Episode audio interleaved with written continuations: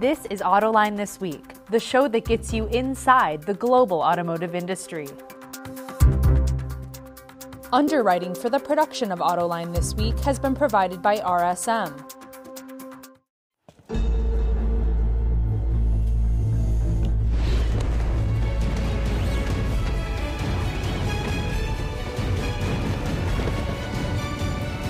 Prepare for challenges specific to your business by working with trusted advisors who help turn obstacles into opportunities.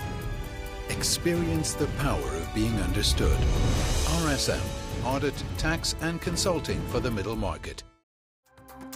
And now, here's your host, John McElroy. Thanks for joining us on Autoline This Week. Today's discussion is all about the impact of the coronavirus on the automotive industry. What's going to happen? And to get into the discussion of that today, we've got Mark Wakefield from AlixPartners. Also joining us is Joe White from Reuters and Mike Calias from the Wall Street Journal. Great having all of you guys here, and let's see if we can figure something out. Mark, let me start with you. Uh, this industry burns through a lot of cash. I think in normal times, a General Motors, a Ford, a Volkswagen, a Toyota burn through something like two billion dollars every week. Even though they've all amassed a big war chest to get through this, I don't see how they have enough cash to get to the end of the year. How do you see it? Uh, if they were not able to, to produce cars till the end of the year, that would be true for just about all of the, the ones outside of the ones with massive cash piles, and there's only a couple of those. So it really does take uh, the factories going again for them to start getting real revenue. Uh, but thankfully, no one's expecting their plants to be shut down through the end of the year. They're not, but I mean, and we'll get into more of this too, even if they resume production, it's not going to be at the former levels. Are they going to generate enough cash to keep themselves going into next year? It, it looks like they will generate enough cash and have enough liquidity. You're seeing bond markets open to to the automakers and to, the, to some suppliers. But the question then when you go tap those things is, does that cripple you going into next year and the year after? Because now your debt load is so much higher. Yeah. Mike, you watch this. What, what do you think is going on? Do they have enough cash to get through this? Well, unlike, you know, the last time around, two thousand eight, two thousand nine, you know, I feel like the car companies have spent the last decade trying to convince anyone who would listen that they're, they're in good shape for the next downturn. Now, this is not the downturn that anyone thought. I mean, this is unprecedented, having almost every plant in the world um, at one point down, and, and the ones that make the money, the U S, uh, down for, it's going to be probably close to two months. So they didn't plan for this, and they've had to go out to the, the markets. They both, uh, both Ford and G M have drawn on their, uh, their credit reserves. Uh, Ford is borrowing some money at some really expensive rates. But the good news is I think that most analysts think that the companies, even if they didn't resume production for months, could, could last, uh, well into, well into the fall. Yeah. And Joe, what do you think? Yeah, I, I think, I mean, th this is different, right? In mar market, I mean, th th there's liquidity out there, as, and in two thousand eight, two thousand nine, there wasn't. Um, I, I think the question is, you know, can they can they get their costs under control and and and keep them under control um, without essentially eating the seed corn? I mean, can they continue to invest in in all the stuff that they were investing in six months ago? Uh, and if not, how much how much How, how lean do they have to get, and, and how tough are the decisions going to be to conserve cash, and, and you know and, and probably not just the O E Ms, right, but but all but all all the cust the companies in the chain, um, rental car companies. I mean, you know, what happens to them? Can they keep buying cars if there's if if if travel is as uh, depressed uh, six months from now or a year from now as it is right now? I mean, there's so there's just a lot of uncertainty here to, to work through.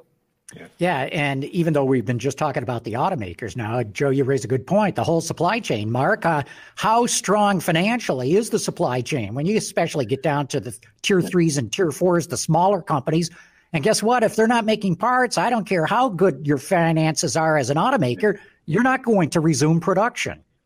Yeah, there's a lot of support that's needed from banks, from the automakers, from lenders, from even the equity holders of a lot of suppliers down in the chain.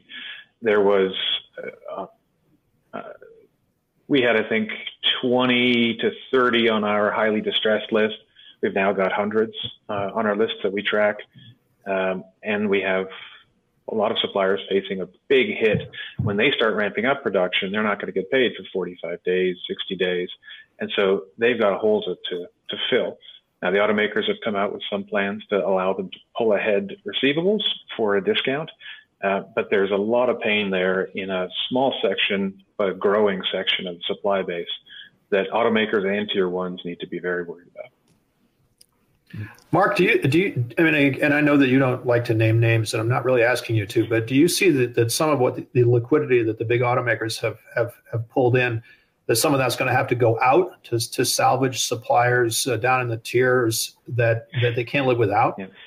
Absolutely. Some of it's going to go out. And it's not just in, in payables. And payables, uh, as you saw from, from some of the automakers, they were aligning with banks so that they can do basically like a factoring where, okay, for, for five percent, you can pull ahead your receivables and be paid in five days instead of forty-five days, that sort of thing.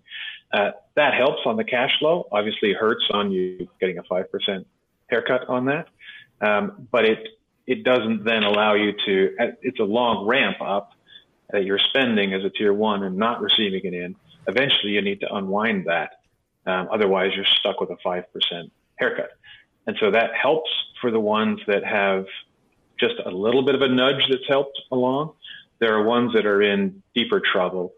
But even the supply base overall isn't nearly in as bad shape as the rental car market, as you were saying, Joe. That's a much deeper hit.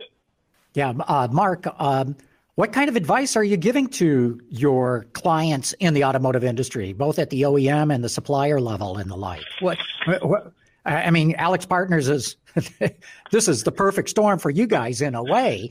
You know, you give advice to these companies and boy, do they need it. So what are you telling them? It depends a lot on the company's position going in.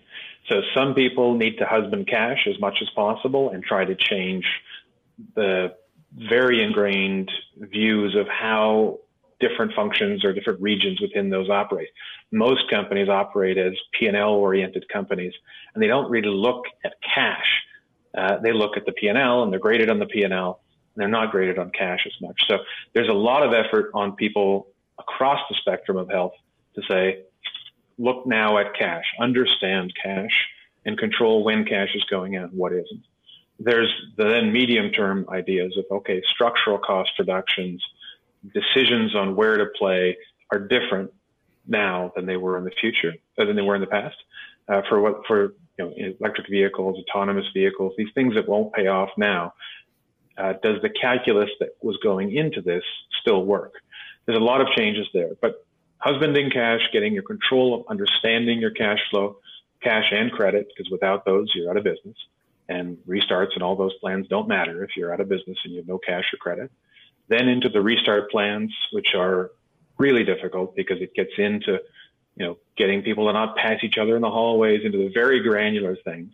And the communication of that to, to convince people that it's safe to come back to work. And then the dealings and negotiatings with suppliers and bankers and lenders, as well as customers on those restarts. And beyond that, you've got private equity circling, looking for weak ones to pick off.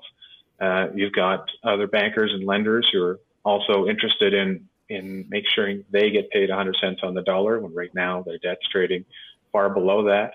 And so a lot of stakeholders to manage through a planned restart, which hasn't happened yet, but a planned restart, and then um, some very different calculus on the long-term moves.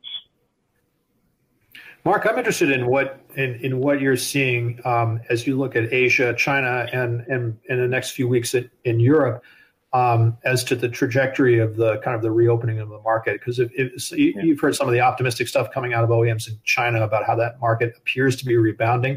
I'm yeah. really interested in your view of that. Is that is that, a, or can we read that to other markets? And yeah, you know, what do you make of all of that? Uh, I think you have to take a bit of it with a grain of salt because there's a fair bit of stimulus that got pushed back into that market, um, and so the auto production, auto sales did bounce back quite sharply in, in China to to near basically to prior levels. We had one week above prior levels, um, but the sectors in China. Uh, hospitality sectors, other ones, are still going to be impacted. So there is still a, a longer-term impact there, but there's been a snapback in China that we don't expect um, anywhere near as high in the U S and really very little of in Europe. So the, our European forecasts are much more muted.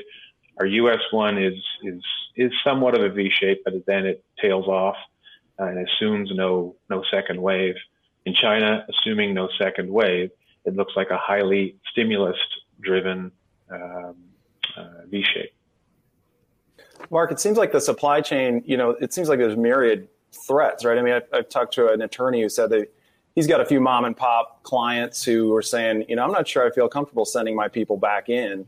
Um, it takes a couple of those, you know, and I know that the, the, the industry is expert at working around those things. But uh, and then once, you know, when they're back in, if you get an, an outbreak, I mean, I think the big car companies are going to be pretty good at protecting their people. It might not be the case as you go up the tiers. Um, an outbreak at, at a few supplier plants could be an issue. And then I hear a lot of people talking about Mexico, too. And if Mexico is as prepared uh, and, and, you know, as rigorous in their planning to restart as the U S is. Yeah, I think this is a big challenge for the mantra in the industry of safety first. You know, that's always been the mantra f- forever uh, because people need to feel safe in their environment. This is usually it's machines and things people are worried about. Uh, but in this case, it's still people's lives and it's an impact beyond the people in the plant. So you're seeing a lot of interesting things. You know, Ferrari's app that tracks their people was a pretty neat thing that, that, that Ferrari is trying. You're seeing another bunch of other automakers using some tools to try to, to keep track of people coming in. You know, obviously the resources of a Ferrari are not the same as the resources of a little tool shop in Windsor, Ontario, or, or somewhere in Querétaro, Mexico. So you've got a big range, and the smaller places uh, are basically looking to the larger ones to, to take their cues from. Um, but when you lose, let's say you lose, you know, half of your tool shop to, to an outbreak, um, there's really not much you can do to get that tool back online. So it's not even just the suppliers, it's also equipment suppliers, uh, tool shops, uh, integrators, things like that. Mark, I had missed that. What, what was Ferrari doing exactly? Uh, they have an app that basically tracks contacts and tracks health and allows people to get health, and it goes into, you know, all of the people in the family, in the nuclear family, in the household are supposed to have this. Uh, suppliers going into Ferrari sites have it, and it's a means of, of trying to help them um, understand what's going on, contact trace, be able to do remote screening rather than waiting until the person's at the door and giving the I R scan to the forehead and such. Yeah, they're doing testing as well, I think, at Ferrari. They, they're sponsoring their own testing. Yeah. Um, it is really interesting. Um, I don't know how transferable it is to, you know, or scalable that is to, you know, a larger or less, less wealthy company, right? And Mark, I think that's what you're talking about. But it is, I think it seems to be pretty big. Oh, it is. Go ahead. I'd love to hear your views on I mean, that. It, it is scalable to some degree because the, the concepts of, you know, we have smaller suppliers who are buying thermometers and sending those home with their people. Little, little more old school than the app, but it's the same sort of concept. Um, there's also uh, traveling uh, nurses and traveling medical people who can buy kits for one hundred fifty dollars to do a testing. And so it's not an outrageous cost to set up The, the the testing, the ability of someone to remotely go to those people, their household, or, or to your plant or to your site. Um, those aren't out of the, those are being done, but to John's point earlier, um, it just takes one part to be missing to be able to, to shut down a chain. Mark, I'm interested. You said you see a V shape to this uh, downturn. that is, you know, a, a strong comeback in the U S, assuming that there's no second wave of this virus. Um, what makes you so confident it's going to bounce back?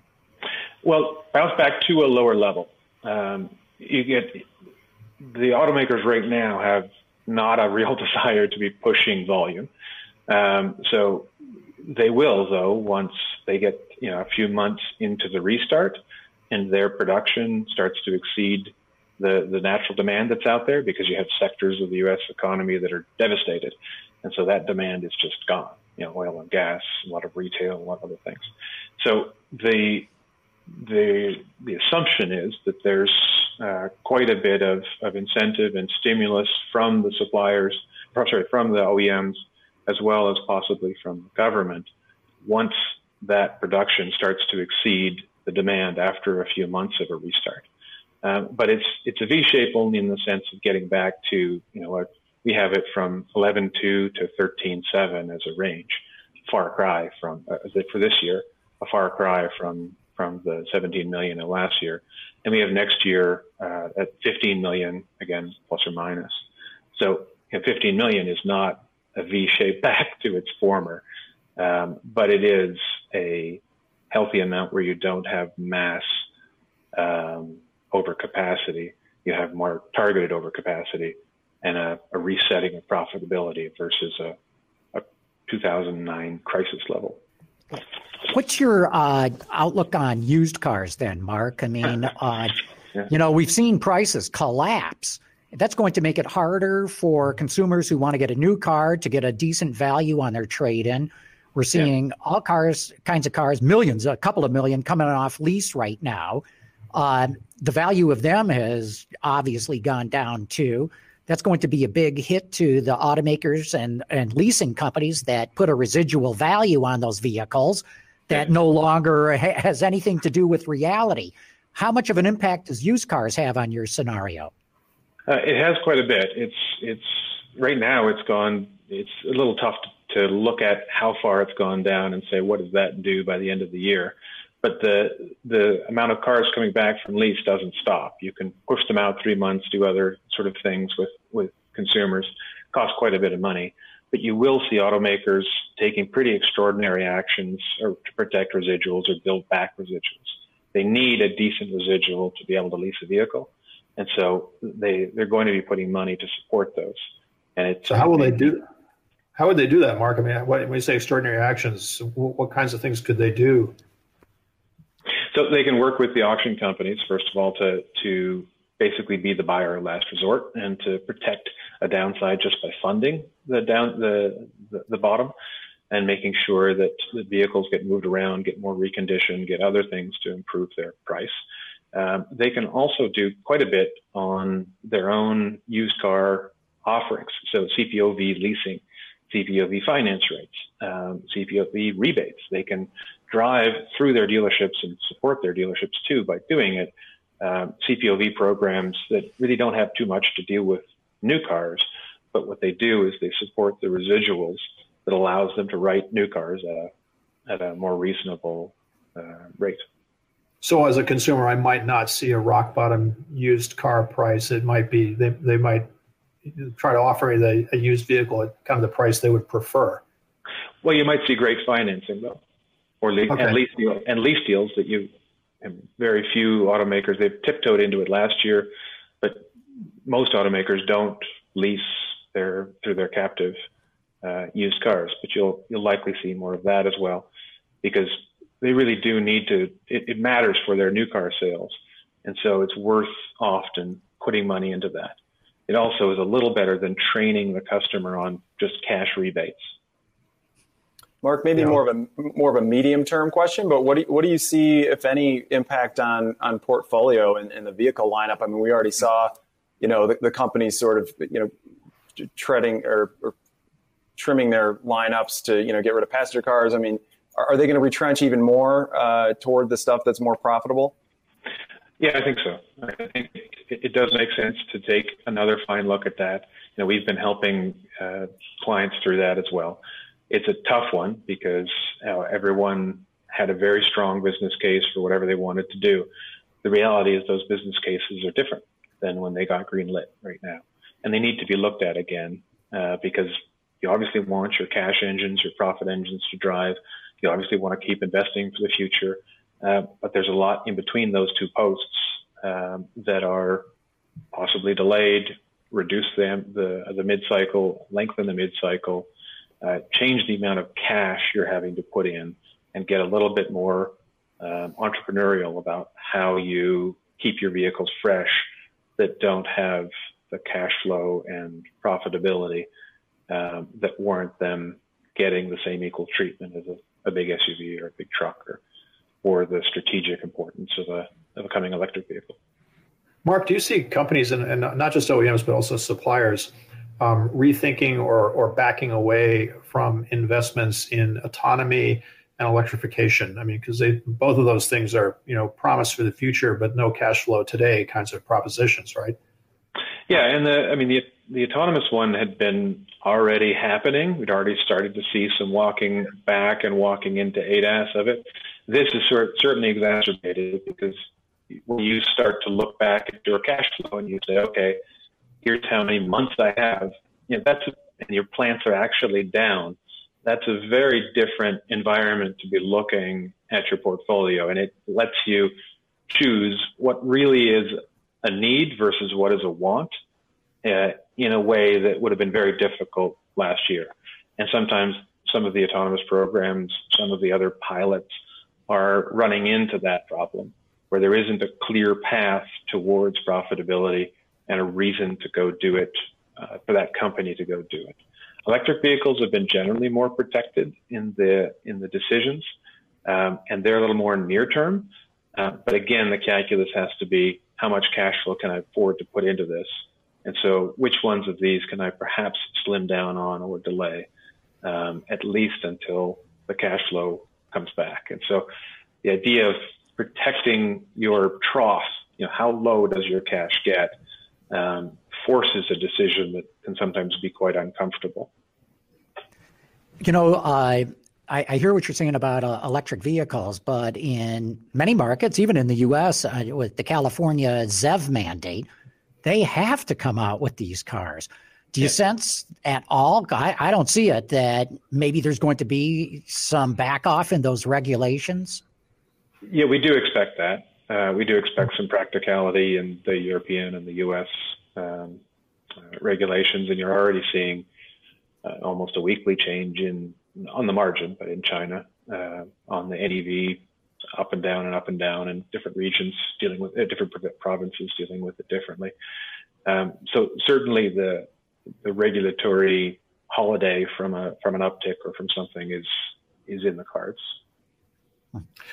Mark, you mentioned private private equity um, earlier on, and um, and I'm wondering if you could talk a little bit about that. I mean, do you see private equity, you know, basically using chaos as a ladder uh, to to kind of consolidate and, and get a foothold in in uh, the auto sector?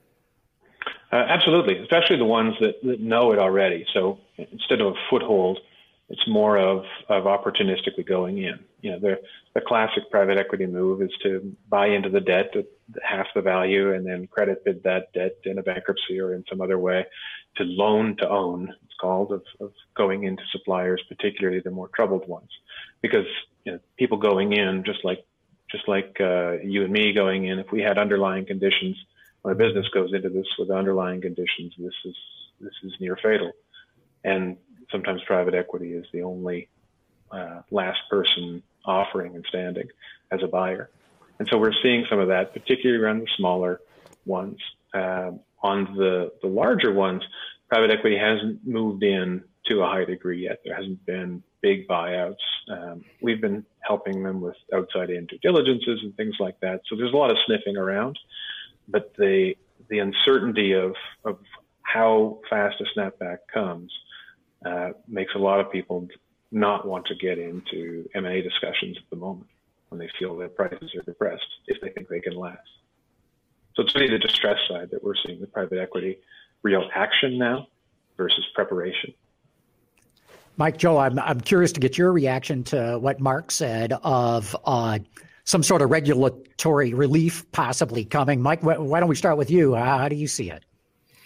Oh, I, I certainly think on the stimulus side, I, I think there's yet another tranche that the industry is looking for, you know, specific to the auto industry this time from the government. I think there, you know, there's a lot of discussions already happening in D C on that, whether it looks like a cash for clunkers or something else. You know, th- that, those fights are going to get interesting because you're going to have the Democrats really pushing, you know, sort of green, a green car element to that at a time where you've got a buck forty gallon of gas, right? It's or even less, right? Right. Yeah. So, but I, I, they're they're working on that, and it's hard to see demand really uh, snapping back to any real significant level unless they unless they do get some stimulus. Yeah, Joe, yeah, I'd, regulate. Yeah, I'd, yeah, I'd agree with that. I'd agree with that, and I'd say that you're getting a preview of this already in some other markets uh, outside the U S where the debate over, you know, do you do you have a stimulus? Well, the answer is, yeah, we should have a stimulus. Well, then what is it structured to do? You know, is it structured to to sell, uh, you know, Teslas, or is it structured to sell, you know, Renaults? You know, uh, in, in obviously talking about Europe.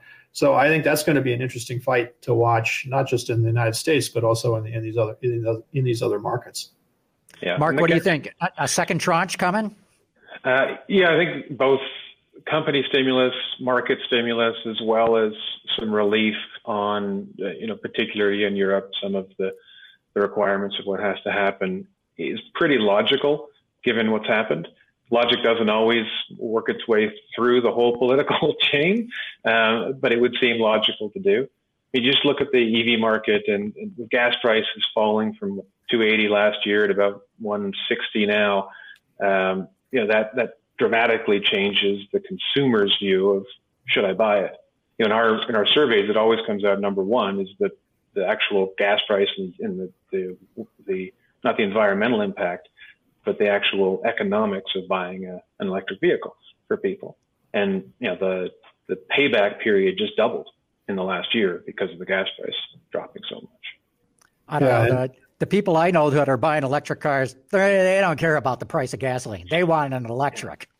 I, I know that, but it's, it's when you look at the broad group, and our surveys show this again and again, environmental, you know, it, it used to come in as nothing. It came, it's, it's creeping up and creeping up, but it's, it's a long way from the number one issue. It's the number two, and it's the number on the flip side. Um, things like range and things, other concerns are still there. So the calculus is invariably worse for an electric vehicle right now. And a lot of people hey, do look at the, the price of gas. We're going to have to wrap this up. I hope to do this again, maybe in another six months, where hopefully we'll be talking about much more positive things. But Mark Wakefield, Joe White, Mike Calias, thanks so much, you guys. Very interesting insights into what's going on right now. Thanks, John. Thanks. Thanks, John. Underwriting for the production of AutoLine this week has been provided by R S M.